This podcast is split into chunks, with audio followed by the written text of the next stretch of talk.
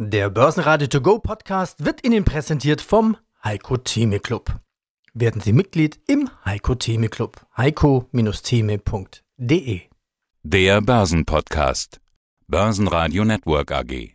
Das Börsenradio. Marktbericht.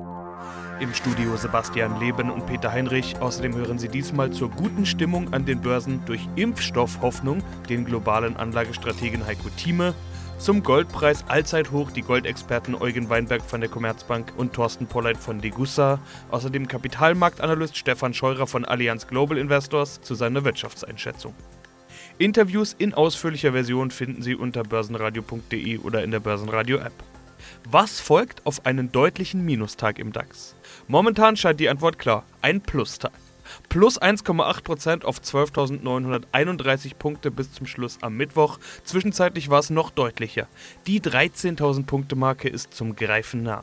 Auch die Wall Street eröffnete positiv. Der ATX in Wien legte 1,1% zu auf 2332 Punkte. Diesmal waren es wieder Gerüchte um den Corona-Impfstoff, der den Anlegern Hoffnung machte. In diesem Fall war es der Biotech-Konzern Moderna aus den USA, die gute Fortschritte meldeten. Heiko Thieme, globaler Anlagestratege. Herr Thieme, Sie haben hier im Heiko Thieme Club schon vor Wochen gesagt, die Märkte stehen zu hoch, wir bekommen eine Korrektur, aber immer wenn der Versuch gestartet wird, so wie gestern oder jetzt letzte Woche, sind in wenigen Tagen die Käufer wieder da. Bei Meldungen über verschärfte Corona-Bedingungen oder neue Lockdowns, wie jetzt in Kalifornien, beziehungsweise auch mehr amerikanische Regionen sind ja im Gespräch, dann fallen die Börsen. Offenbar reicht es aber nicht für einen echten Rücksetzer. Woran liegt das denn? Es liegt daran, dass wir kaufwillige Gruppen haben, die jeden Rücksetzer zum Einkauf benutzen. Und zwar ist das eine neue Aktiengruppe, die entstanden ist während der Corona-Krise. Und zwar seit März, wo man nichts mehr tun durfte. Man war eingesperrt sozusagen und hatte plötzlich die Börse entdeckt. Und das ist jetzt keine mehr, sondern das sind reine Fakten. In Deutschland sind es einige hunderttausend neue Konten gewesen, die aktiv sind. Auch in den USA hat man das gesehen. Und dass die neue Gruppe die jetzt A Geld hat, B sieht, dass die Börse eine Einbahnstraße ist, man muss nur kaufen und man kauft besonders dann, wenn die Börse etwas schwächer ist, also jeden Rücksetzer muss man kaufen, denn seit März hat dies gestimmt und zwar seit Ende März. Als wir unser Entwarnungssignal gegeben hatten am 19. März, da hatten wir quasi auf den Punkt Richtiges getroffen, nur im Unterschied zu dieser neuen Gruppe zählt bei mir die fundamentale Überlegung auch, was ich kaufe, die Bewertungsbasis entscheiden. Und da unterscheidet sich meine Meinung von der Meinung der jetzt willigen Käufer, die jeden Rücksetzer kaufen, zumal es dann auch natürlich eine Aufregung um das mögliche Vakzin oder den Impfstoff gibt, um den Coronavirus.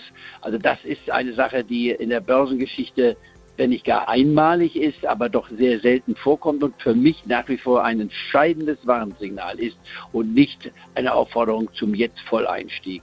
Also heute das Thema Impfstoff, ja, hört man immer wieder. Aber reicht das tatsächlich aus, um den Markt so zu bewegen? Immerhin gibt es solche Spekulationen doch ständig und bisher ist ja gar nichts spruchreif. Außerdem dieser Impfstoff, und das haben wir ja im Heiko Team Club auch schon oft besprochen, den gibt es frühestens irgendwann Mitte 2021, Ende 2021, wenn überhaupt. Was spielt die Börse da jetzt?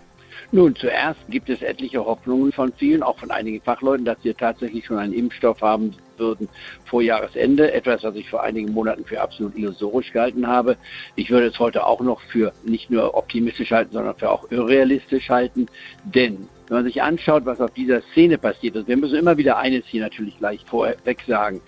Seit dem Coronavirus sind wir alle Virologen Experten geworden oder glauben es zu sein wir sind es nicht. Wir wissen viel zu wenig über das Virus die Auswirkungen, wie es übertragen wird. Wir tasten uns langsam vor. So geht es den Wissenschaftlern. Nicht anders natürlich bei uns, die wir nur das nachplappern, was wir woanders hören.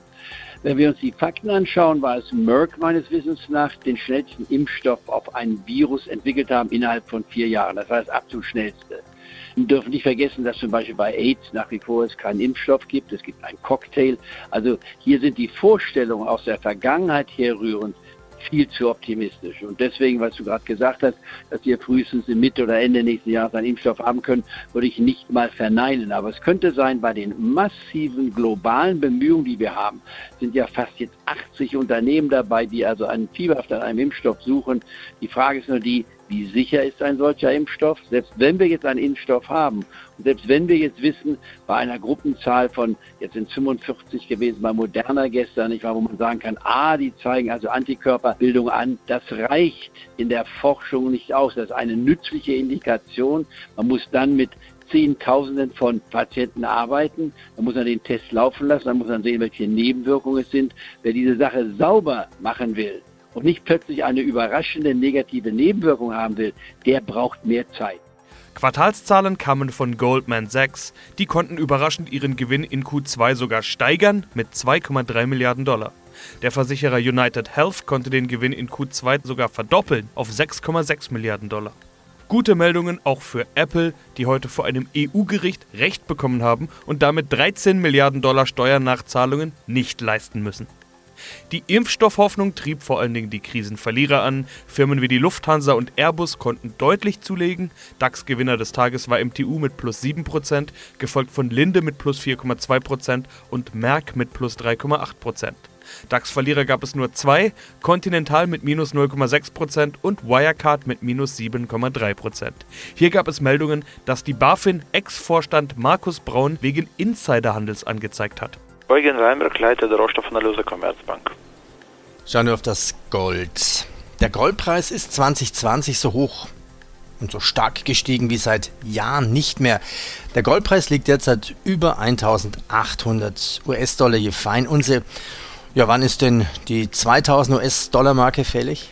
Das ist eine sehr gute Frage. Allerdings muss man ja die Preise nicht nur in Dollar, sondern in, in anderen Währungen auch betrachten. In fast allen Währungen, mit, eben mit Ausnahme des US-Dollar, liegt der Goldpreis bereits auf Allzeithoch. Ob jetzt in Euro gemessen oder in äh, japanischen Yen, in indischen Rupien oder anderen Währungen, haben wir momentan bereits die Rekordpreise und das ist ein ganz klarer Hinweis darauf, dass die Nachfrage in diesen Ländern und das Misstrauen gegenüber den jeweiligen Zentralbanken in den anderen Ländern nicht gering ist. Also 2000 Dollar scheint jetzt nicht mehr die Frage ob, sondern wann sie fällig wird. Und ich kann es auch abhängig von der konjunkturellen Entwicklung, abhängig von der Antwort und der Reaktion der Zentralbanken, kann ich mir diese Marke relativ bald auch vorstellen. Aber wie gesagt, es kommt darauf an, wie die Märkte und wie die Zentralbanken darauf reagieren, denn aktuell hat Gold kein Eigenleben. Das ist nicht die Schmucknachfrage oder das Minenangebot, die dann die Preisentwicklung beeinflussen, sondern vor allem die Finanzmärkte und da und Finanzmärkte und die Zentralbanken und da kann man sich tatsächlich sowohl weitere Schwankungen und am Aktienmarkt als aber auch weitere Unterstützung seitens der Zentralbanken erhoffen und erwarten und dementsprechend dürfte der Goldpreis weiter sehr stark unterstützt bleiben. Mein Name ist Thorsten Polleit, ich bin der Chefvolkswirt der Degussa. Ja, und wo liegt jetzt das Allzeithoch beim Weltgoldpreis? Man kann als Bezuggröße den September 2011 nehmen. Dort erreichte der Goldpreis kurzfristig mehr als 1900 Dollar pro Feinunze. Das lässt sich umrechnen in diesen Weltgoldpreis und da zeigt sich jetzt, dass äh, der Preis aktuell weit über dieser bisherigen Rekordmarke liegt. Und es ist damit zu rechnen, dass die nächste große Bewegung im Goldmarkt Kurs nimmt, die Marke von 1900 Dollar pro Feinunze zu knacken, also das bisherige Allzeithoch im US-Dollar.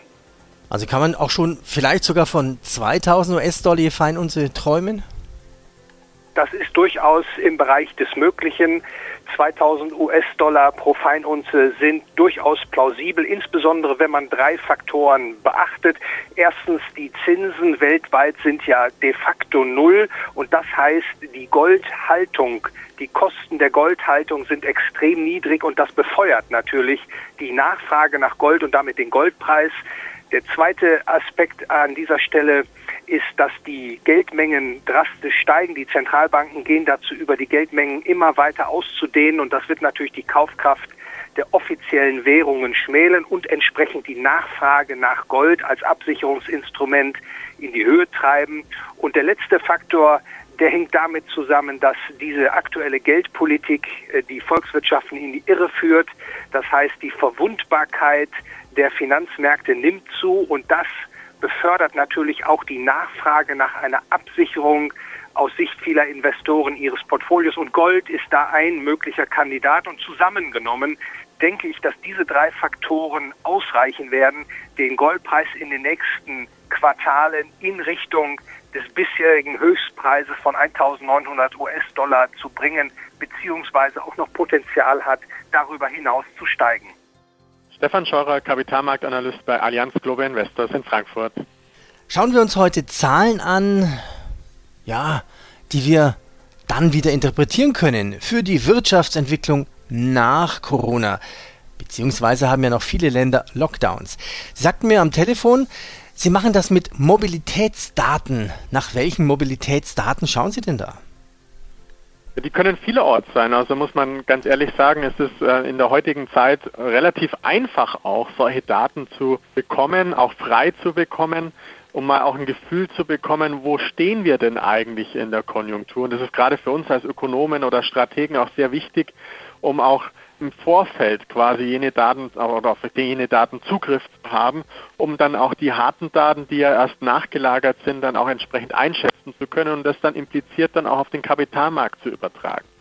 Mobilitätsdaten in dem Sinne jetzt auch anhand von Google nachgewiesen, äh, sieht man ja äh, vielfältige Weisen bei diesen Daten. Das heißt, wie viele Leute gehen jetzt mittlerweile in den einzelnen Ländern weltweit zurück in Parks, verbringen die Zeit mehr im Freien als wie zu Hause eingesperrt sozusagen. Oder aber auch, wie viele Bürger und Bürgerinnen gehen zurück ins Büro, wie viele bleiben zu Hause nach wie vor. Und da sieht man schon eine breite Spanne über die Weltkugel, welche Länder stärker diesen Lockdown nochmal impliziert haben oder welche Länder sich quasi mittels eine Lockerung oder Lockerungsmaßnahmen in Richtung der Normalität wiederum bewegen. Und das ist, finde ich, ein sehr, sehr interessantes Bild, dass man da um den Globus gespannt auch hier mit Hilfe dieser Mobilitätsdaten bekommt.